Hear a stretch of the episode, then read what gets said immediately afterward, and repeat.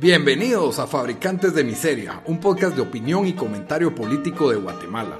No somos analistas ni expertos, solo somos una voz promedio pensando en recio. Bienvenidos al episodio número 37 de Fabricantes de Miseria. Con ustedes estamos los mismos de siempre. Daniel, desde Washington, D.C., ¿cómo estás? Bien, aquí, listo, listo para otro episodio. Y su servidor, Rodrigo, desde Guatemala, aquí pues trayéndole lo más importante de la trascendencia política en Guatemala. Hoy, hoy no vamos a hablar de COVID, así que esa es una sorpresa. Creo que ya, ya se acabó el tema, por cierto, ¿verdad? Pero, pero por si querían saber algo, pues cada vez hay menos muertos, hay más contagios, pero ahí vamos, ahí vamos bien, así que ya no los quiero, no los quiero preocupar con nada del tema. Pero tal vez sí hay que hablar un poco de los doctores y de la atención pública. la que... un video viral, que, un video que se ha hecho viral.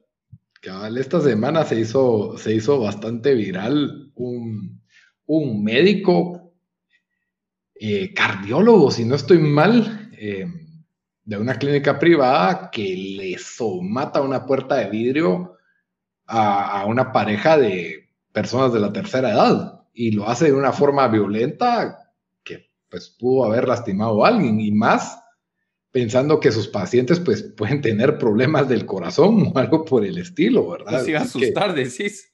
Sí, imagínate, se pudo haber, haber, matado a alguien o pudo haber roto la puerta y un chay le pudo haber brincado.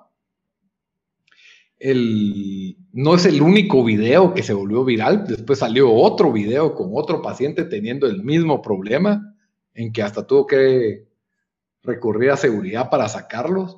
Y no se ve que estas personas sean violentas, lo estén insultando o le estén pegando en ninguno de los videos.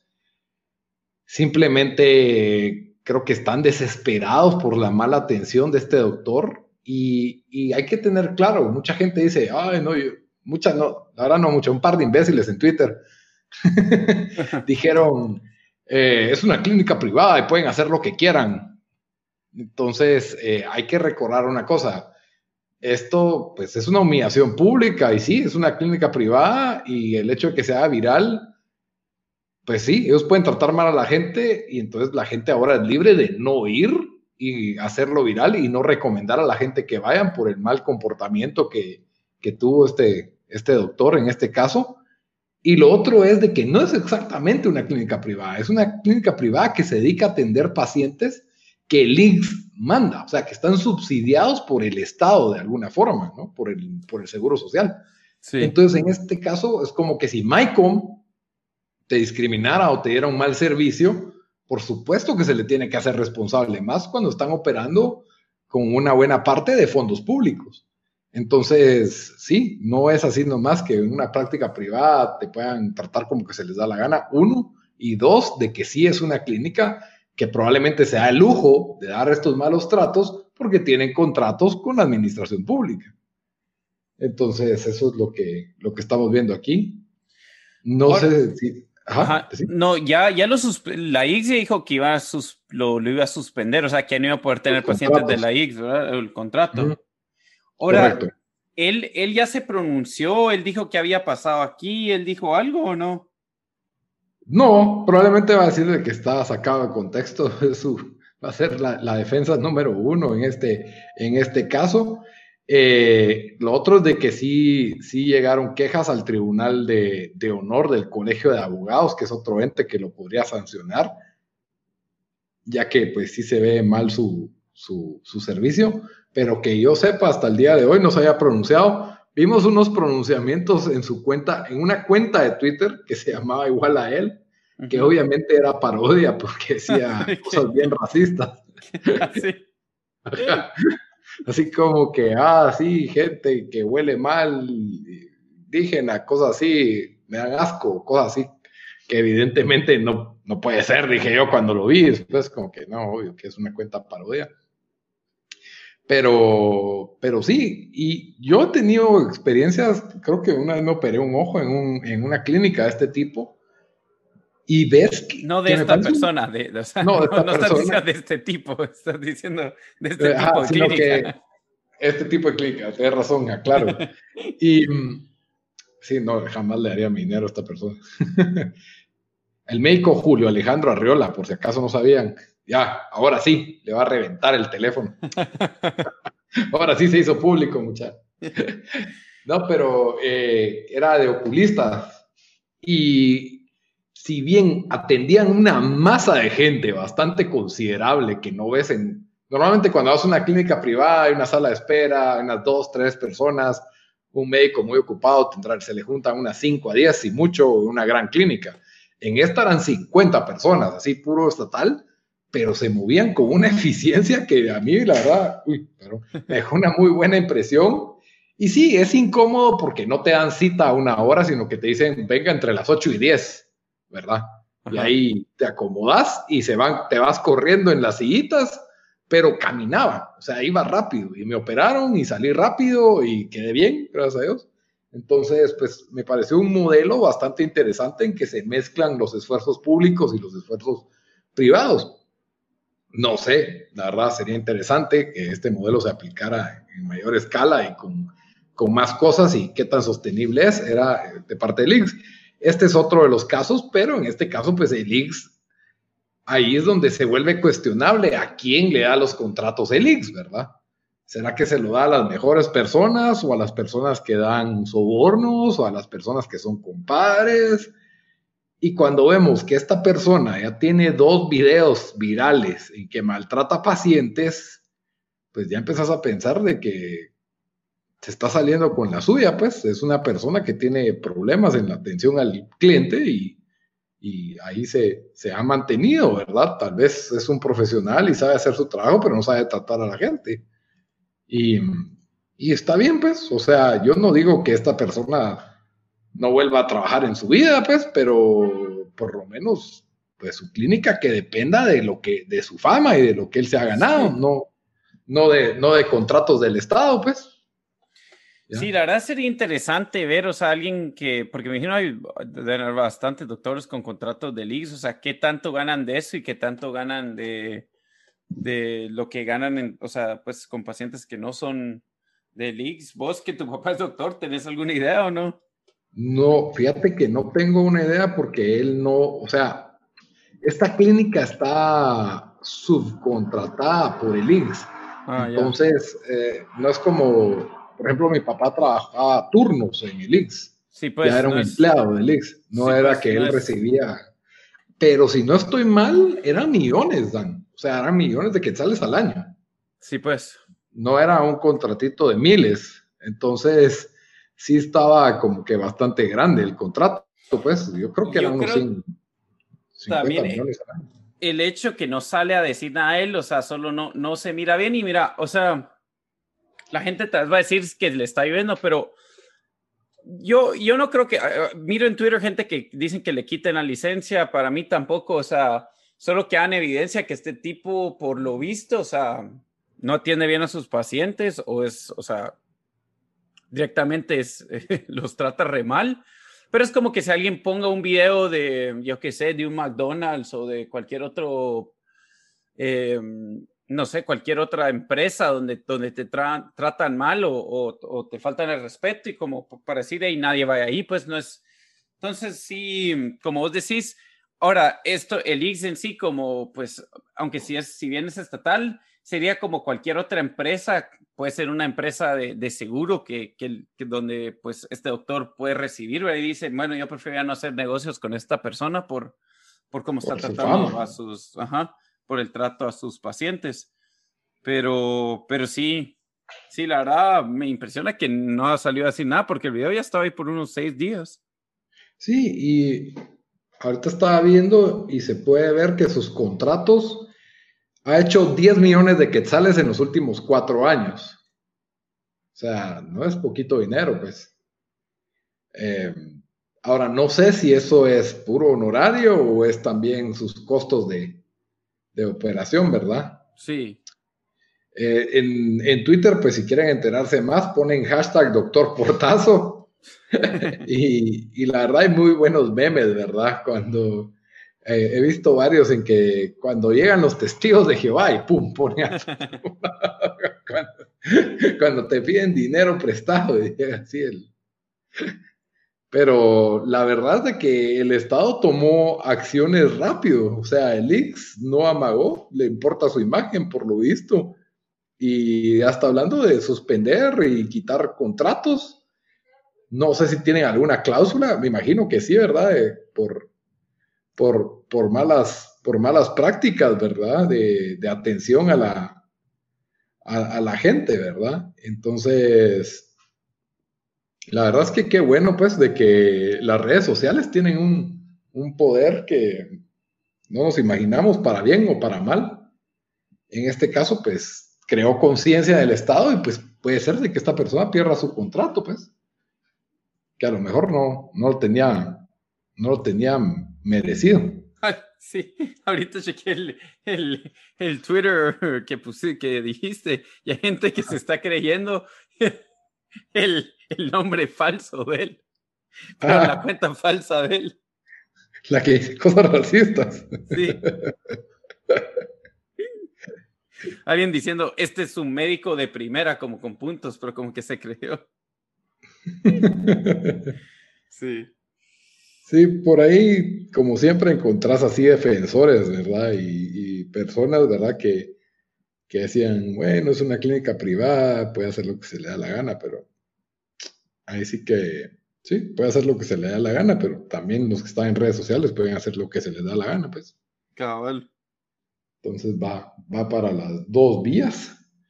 Y hablando de portazos, dieron un gran portazo en una casa en Antigua Guatemala esta semana, donde se han de haber encontrado unos 300 millones de quetzales, pero reportaron 122, lo cual la verdad, la verdad es bastante, bastante considerando, o sea, en efectivo, pues por si le, cabía, si le, cabía, duda a alguien. No, no era un cheque, no era un cheque. no era un cheque firmado.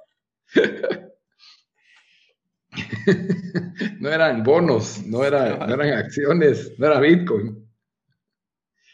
Pero en fin, en esta casa en Antiguo Guatemala, el gran misterio es de que aparecieron unas maletas llenas de efectivo y tomó alrededor de cinco horas contar todo el dinero, ocho máquinas de automáticas contadoras. Y después de, ver cuánto pudieron robarse en el encuentro, pues sacaron 122 millones de quetzales. Pero, ahora, el origen de este dinero, para todos en la mente, tiene dos posibles orígenes. El narcotráfico y funcionarios públicos, los cuales se confunden a veces. Entonces, eh, inmediatamente empezó la conspiración, ¿verdad? En Twitter, especialmente, de, que, de quién podría ser, ¿verdad? Y muchos, el, elefante brillante en el, en, el, en, el cuarto es el famoso libramiento de Chimaltenango, que, que pues es una obra millonaria que costó y que por cierto hay discrepancia en cuánto costó, porque una cosa dice el director de caminos y otra dice el ministro de comunicaciones, pero alrededor de 544 millones de quetzales. Entonces, eh, la mega obra que no sirve, que han tenido que reparar, restaurar. Ahí es donde salieron videos como nadando, ¿verdad?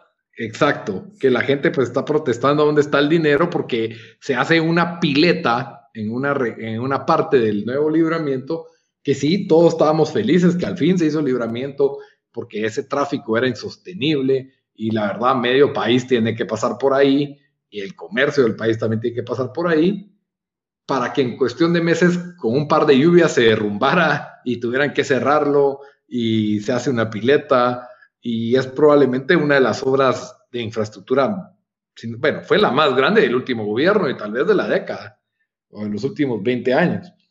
Entonces, la mega obra Orgullo de Jimmy Morales, que por cierto en sus discursos de inauguración sale diciendo que José Luis Benito, el ministro al que se le acusa de, ser el propietario de este dinero, dijo que era un genio, que era un líder incomparable eh, por haberlo, por, por ese logro. Entonces, ¿qué implica esto, verdad? O sea, aquí hay un montón de temas que, se nos vienen a la cabeza. El primero es, ¿cómo ¿dónde paran tus impuestos?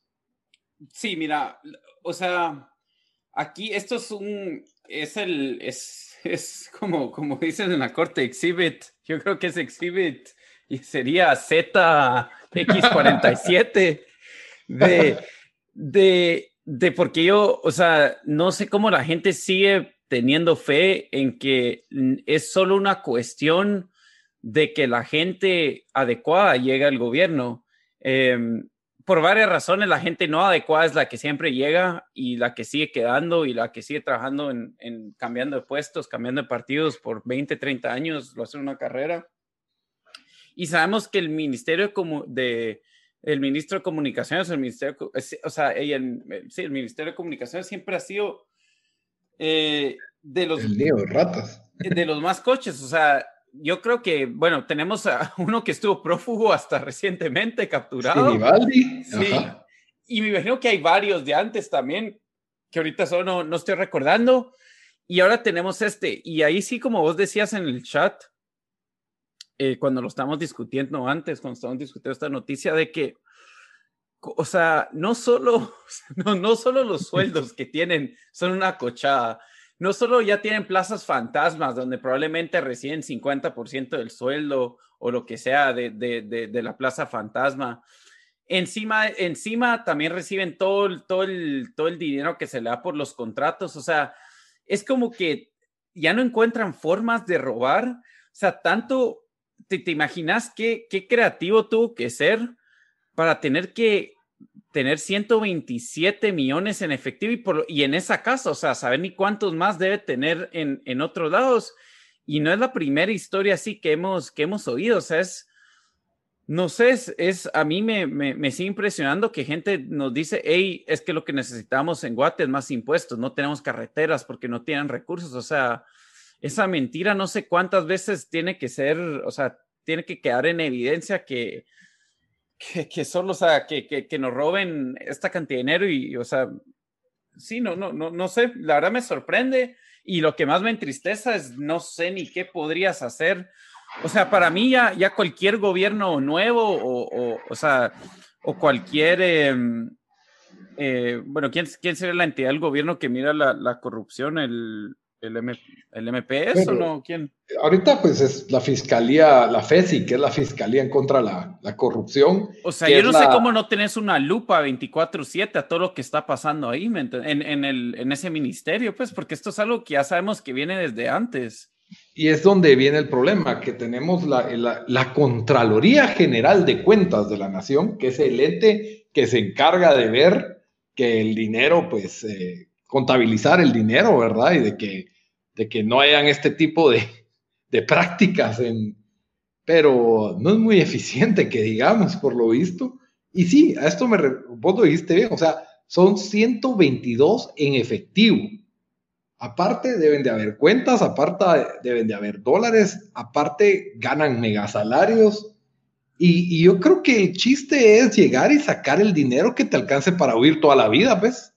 Sí. Esa creo que es la, estrategia, porque son cuatro años y tenés que pero, Pero, digamos, y la verdad no sé, tal vez de haber leído, bueno, aunque esa información se si hay, pero, o sea, ¿qué, ¿cuál ha sido? El, ah, bueno, no, no, sí lo habíamos leído, que la historia de este individuo era que, que él siempre había trabajado en el, en, eh, pues ajá, en su empresa privada y nunca había trabajado para el gobierno saber si tenía contratos con el gobierno. Obviamente, yo creo que probablemente sí, o, pues yo creo que no hay alguien en esa posición si no estás por, por lo menos ahí medio sondeando, chuteando, chuteando algo por unos años.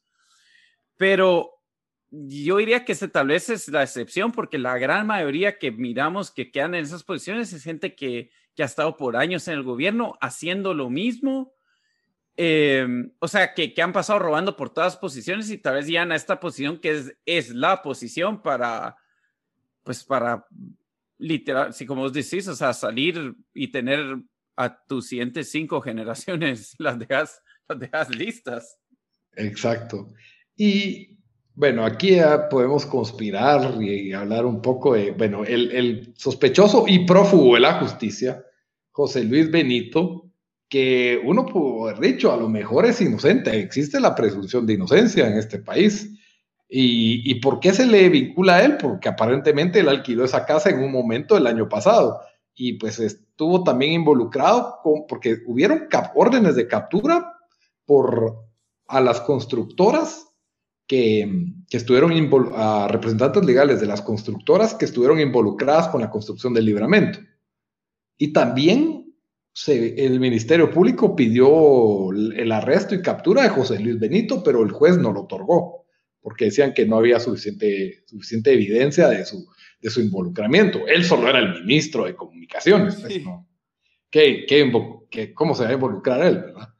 Eh, bueno, saliendo de eso, ahora está desaparecido. Mm, entonces, no sé, la gente, la gente que, yo siento que si, es que son 122 millones, eh, estuviste en ese ministerio, estuviste un año, ocho meses, ni siquiera cuatro años. Y sacar este montón de pistos no, no creo que haya sido solo de un trancazo, pues.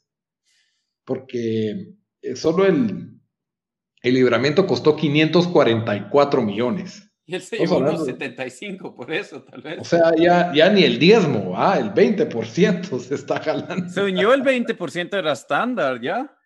Vaya, pero acuérdate que el 20% y también tiene que, tiene que repartirle a sus, a sus asistentes, ¿verdad? Pero sí, saber en qué, en qué cantidades debería de... O sea, también bueno, también es posible que haya, o sea, que esté involucrado algo de, o sea, metido con el, con el narcotráfico. Yo creo que todos nos vamos a ir, pero nos vamos, a nos va la, casa ahí, pero siento que en Guate, especialmente si estás en el gobierno, no hay la necesidad ni, ni por qué querer mancharte así, ¿verdad? Ahí es donde quería ir con mi teoría de conspiración del, narcotráfico. Si te das cuenta, pues el, diario La República sacó un perfil de lo que era en LinkedIn, administrador, y aquí es donde ya empiezan a conspirar.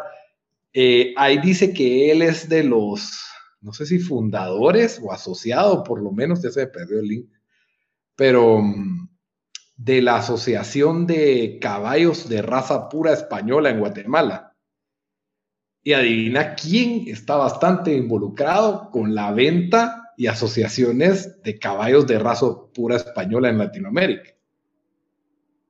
Mm, ni idea. ¿Valdizón o qué? El Chapo. ¿En serio? en serio. que dicen que era, que era una de sus mecánicas para lavar dinero, que, vendía un caballo en millones y, ah, sí, es que es pura sangre español y no sé qué. Y entonces así es como, como se hacía, se hacía el, lavado, ¿verdad? Es, ¿cómo se llama? Asociación Guatemalteca de Creadores de Caballos de Pura Raza Española, ANCSE.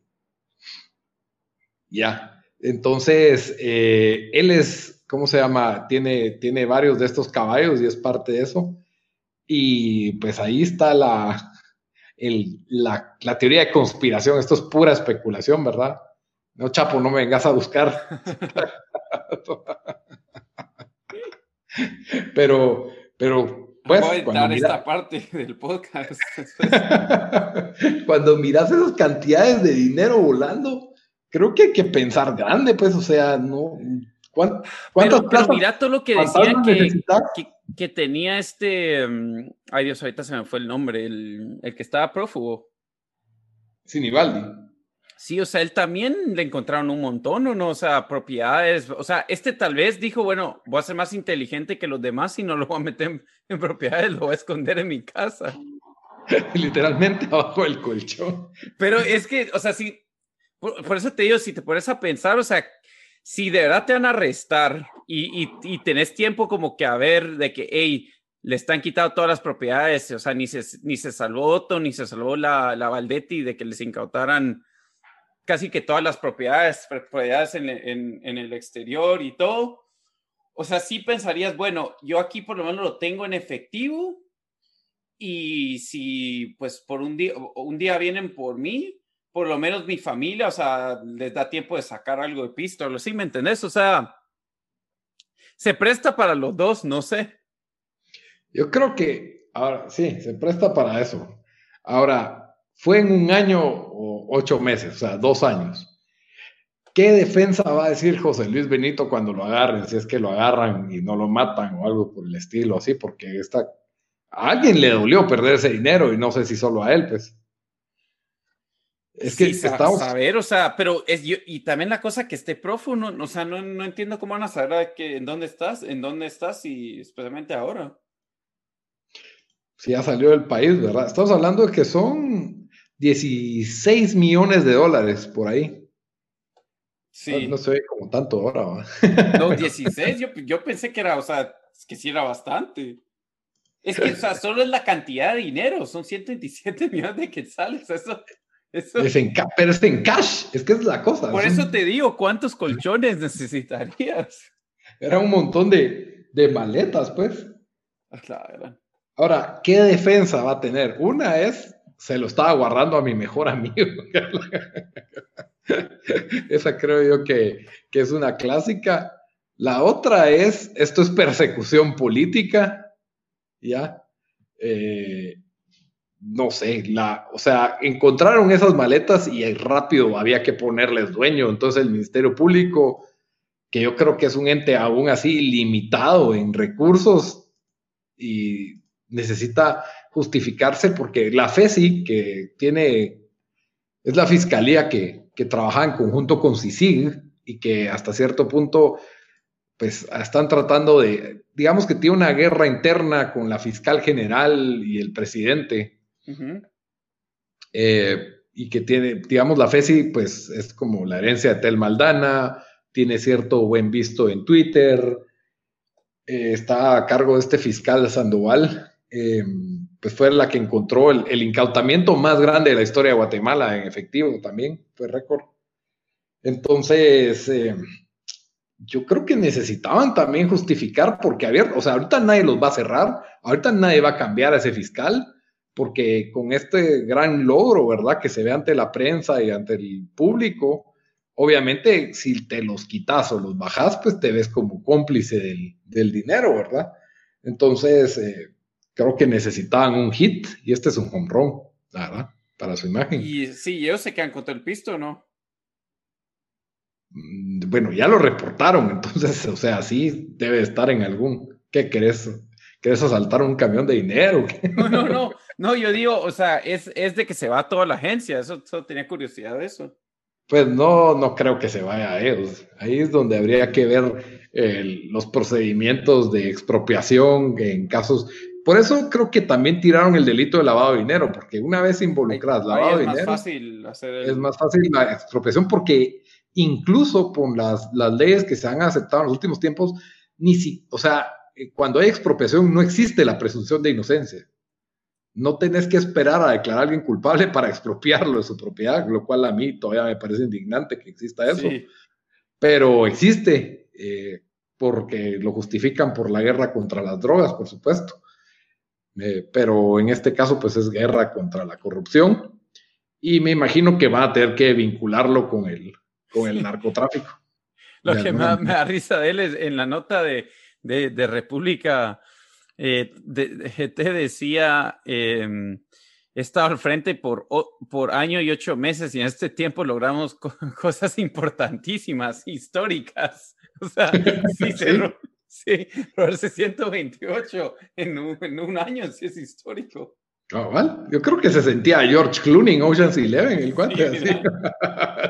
orgulloso. Y Cabal dice, me, Siempre dándole las gracias a Dios en el mismo mensaje, ¿verdad? En LinkedIn dice que ha estado desenvuelto en el área de logística, distribución y almacenaje. Pues ya vimos que para almacenar billetes no muy, porque tal vez no era muy sabio almacenar más de 20 en el mismo lugar y alquilar una casa solo para guardar maletas es un poco sospechoso. Y peor si la te hace tu nombre pero no, no sabemos si la tenía en su nombre. No, pero fue con él que encontraron el, vínculo. Y por ahí en Vea Canal, que es el canal. Tenemos, tenemos que parar de grabar a las, a las once y media para Milito, porque ya nos, nos dieron bostezaron los dos. Sí, me lo pegaste. Ahí lo vamos a editar. Pero bueno, solo para terminar, está también Vea Canal, que es un canal bastante chistoso, si alguna vez pueden verlo, donde es el canal derechista, conservador, pro-Israel, amante de Jimmy Morales y, más o menos con el gobierno actual, anti-CICIG, donde tienen toda una teoría de conspiración de cómo este, este, este dinero es de Tel Maldana. Entonces, pueden, pueden ver esa visión alterna. ahí yo, la verdad, no. O sea, es fácil de creerse todo en Guate, la verdad. O sea, tampoco, tampoco. Sea, esa, digo, digo, esa, por lo más loco que sea, le asigno un 2% de, de, probabilidad a esa, esa teoría. Cabal, cabal. Sí, aunque un poco difícil estando prófuga también, está prófuga en Estados Unidos. Protegida. No sé. Cabal, tener 129 millones, incluso las acusaciones en contra de ella son por montos mucho más bajos. Creo que como 5 millones le están acusando a ella. Entonces, Cabal, amateur hour. Sí, Tel Maldana es muy amateur para, para llegar a estos niveles.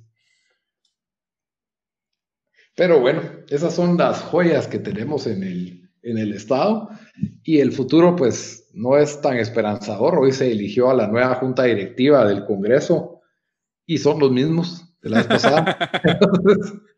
Eh, hubieron llantos y pataletas de la oposición que realmente ahorita la oposición se resume a ser los de la izquierda o por lo menos izquierda moderada, izquierda radical eh, del partido Semilla, WINAC, que se opusieron a esta junta directiva.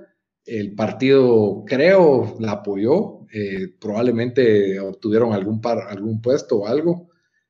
Eh, es interesante que, pues, si bien el, el, partido oficialista no tenía muchos diputados, ahora, pues, el, es un diputado del partido oficialista el que la encabeza otra vez el señor Alan. ¿cómo se llama? Rodríguez, creo se me olvidó el nombre, pero bueno, él es el presidente del Congreso otra vez. No hicieron un gran trabajo en su primer año y no espero que hagan un gran trabajo en el segundo año, así que ahí sí que ánimo. Persínense. Ahora, ¿qué, exactamente hace la junta, la, junta directiva del Congreso? Asignan, eh, organizan las diferentes comisiones para, eh, están encargadas de llevar, por ejemplo, de coordinar que se lleven a cabo la elección, las elecciones, este, este proceso de las elecciones de las cortes que ha estado trabado, eh, están a asignar las diferentes comisiones, por ejemplo, como el diputado Semilla, del que hablamos la vez pasada, Samuel Pérez, que está a cargo de la protección al consumidor, es el que está impulsando las leyes de protección al consumidor. Entonces, las, las diferentes comisiones pesquisadoras, el presidente del Congreso, tienen salarios mayores, eh, etcétera. Entonces, eso es lo que básicamente se elige y debe estar comprometida de diferentes partidos, pues, o sea, hay un proceso de, elecciones ahí y ahí es donde se, se, hacen los compromisos, ¿verdad? Yo voto por vos en aquella y vos por mí en, la, en aquella y te pongo a vos y vos me pones a uno aquí y así. Entonces, es, es, una, es una forma de obligarlos a que negocien y tengan acercamiento de los diferentes partidos Obviamente los que no quieren pues jugar con nadie son los de, los de esta extrema oposición, podría decirse, probablemente porque no, no coinciden con los valores de la, de la Junta. No los culpo hasta cierto punto. Por otro lado, una persona más pragmática dice, bueno, si querés un omelette hay que romper unos huevos, entonces tenés que ensuciarte un poco las manos y pues sí, ¿verdad? Ahí ya es cuestiones, son cuestiones políticas, ¿verdad? Y si te metes a ese mundo, tal vez hay que jugar el juego, pero pues con límites, digo yo, sin, sin, sacarse 120 millones. sí, cabal. Ya no se conforman con una plaza, un par de plazas fantasmas. No, es que es, sí, es, es impresionante, la verdad. Pero sí, creo que vamos a tener que tener un podcast de por qué llegan este tipo de personas al poder. Pero ahí necesitamos psicólogos, necesitamos eh, politólogos, no sé. Eh, pero sí, pero acuérdate que no somos expertos. no, sí, por eso, de verdad, deberíamos averiguar, debe haber alguien que escribió un libro sobre esto. Probablemente. Pero bueno, Dan, no sé si querías agregar algo más antes de irnos a las recomendaciones de la semana. No, yo creo que, que ahí estamos. Dan, ¿qué nos vas a recomendar esta semana? Está bueno, yo como dije que íbamos a, a estar sacando estas, nuestras recomendaciones en redes, quería dejar en evidencia una recomendación que ya di, pero la voy a dar otra vez, que se llama la película Before Sunrise y es una trilogía. Eh, están en HBO, creo, no sé si están en Netflix, en Guate. Es una trilogía que hizo. Eh, ay Dios, ¿cómo se llama ese director? Ahorita se me fue el nombre. Se llama eh, Linklater. Sí, Richard Linklater, que ganó Oscar por Boyhood. Eh, la cosa es de que eh, hizo esta película eh, Before Sunrise en 1994 con Julie Delpy y em, Ethan Hawke. Sí, Ethan Hawke, donde se conocen pues en una noche en un tren y, pasan un día. parece de esas películas típicas de, de, romance que son bien cursis, pero no lo es. El diálogo es bastante real. Incluso Richard Linklater lo, la basó en una historia que, que le pasó a él. Eh, lo, interesante de esta película es, 10 eh, años después, filmaron otra vez siguiendo a estos dos personajes y 10 años después de eso, lo volvieron, eh, pues, los, los siguen otra vez. Las tres son excelentes. Para mí la primera y la tercera son, son las mejores, pero las tres son muy buenas, no son muy largas. lo que me encanta a mí es el diálogo y la química que tienen Ethan Hawke y Julie Delpy es, son, es excelente, son una verdad, se cree que, que están en una relación entonces, eh, Before Sunrise, Before Midnight y no, Before Sunset y Before Midnight, esas son las tres. Pero comienza con Before Sunrise, hay que verlas en, en, orden. Sí, excelente trilogía, la verdad. Muy buenas películas. Yo les voy a recomendar una de las películas que está en el top 10 de Netflix. Para mí, una de las mejores películas del 2020 y está en Netflix para que la miren. The Trial of the Chicago Seven Está dirigida y escrita por Aaron Sorkin, un guionista ya ganador de Oscar por The Social Network, nominado al Oscar por Molly's Game. Eh, este, este escritor, pues, es uno de esos escritores que les gusta ser bastante meticuloso con los detalles de los temas o de las historias que van a exponer. En este caso no es la excepción. Este es el, The Trial de Chicago Seven, pues trata de un grupo de, de, de líderes que se oponían a la, a la, a la guerra de, Vietnam durante los años, durante el final de la década de los 60 en, en, Estados Unidos, y la forma en que el gobierno pues, logró enjuiciarlos derivado de, de unas contiendas que hubieron, unas protestas. Eh, bastante buena la película, expone el lado más oscuro del, del poder, eh, expone también la valentía. Y del sistema judicial americano. Sí, también y la valentía de estas, de estas personas que si bien no eran perfectas, pues también pues, tenían que vivir. O sea, te pinta un cuadro de lo que sucede en esa, en esa realidad, en ese contexto histórico.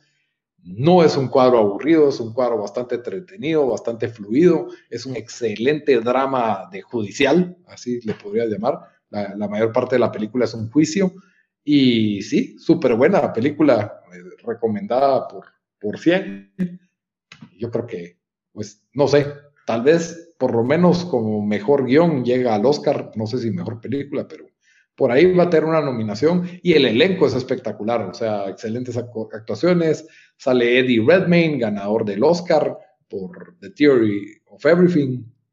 También sale Sasha Baron Cohen, conocido mejor como Borat, eh, pero que ya ha hecho también papeles dramáticos antes, es, muy buen actor. Sale el actor Jeremy Strong se llama, ¿verdad? El, sí. Eh, que es Kendall en Succession, la mejor serie de HBO que en los últimos años. Entonces, eh, pues ya solo con esos tres, y todavía hay varios más que van a reconocer ya. ah, y Joseph Gordon Levitt, por supuesto, que es otro, es otro gran actor, bastante famoso y reconocido. Él es el fiscal, así que es uno de los grandes dramas, en mi opinión, de este año, especialmente un año en que no han habido muchas películas grandes, me parece que esta es una de ellas. Y sí, estando tan fácil en Netflix verla, miren. Sólida, sólida película. Incluso si estoy en el cine, diría que la, la deberían ir a ver ahí. Totalmente de acuerdo. Y, y si les gusta la guerra de Vietnam, eh, este, tienen que ver esta película. O toda esa época en los estados, ¿no? Sí, la verdad es que a mí me gusta bastante el tema. Entonces ya, la vez pasada le recomendé JFK, esta semana de Trial de Chicago 7. Nos otra semana por los 60, ahora nos va a quedar por los 70. no, es creo que, que en los 70 tenés para quedarte parqueado ahí. sí. Hay bastante. Pero bueno, eh, como siempre, les recuerdo que estamos en redes sociales, ahí nos pueden comentar qué pensaron del programa, de qué les gustaría que habláramos. Estamos en Twitter, estamos en Facebook, estamos en Instagram, en todos nos encuentran como fabricantes de miseria, excepto en Instagram. Ahí somos FabriPod. Y también, pues, que si nos quieren escuchar, estamos en donde quiera que ustedes escuchen sus podcasts. Estamos en Spotify, SoundCloud, Stitcher. Eh, tenemos canal en YouTube. Ahí, pues, nos encuentran. Por favor, denos like, denos buenos reviews, denos follow. En todos lados nos encuentran como fabricantes de miseria. Hasta la próxima. Adiós.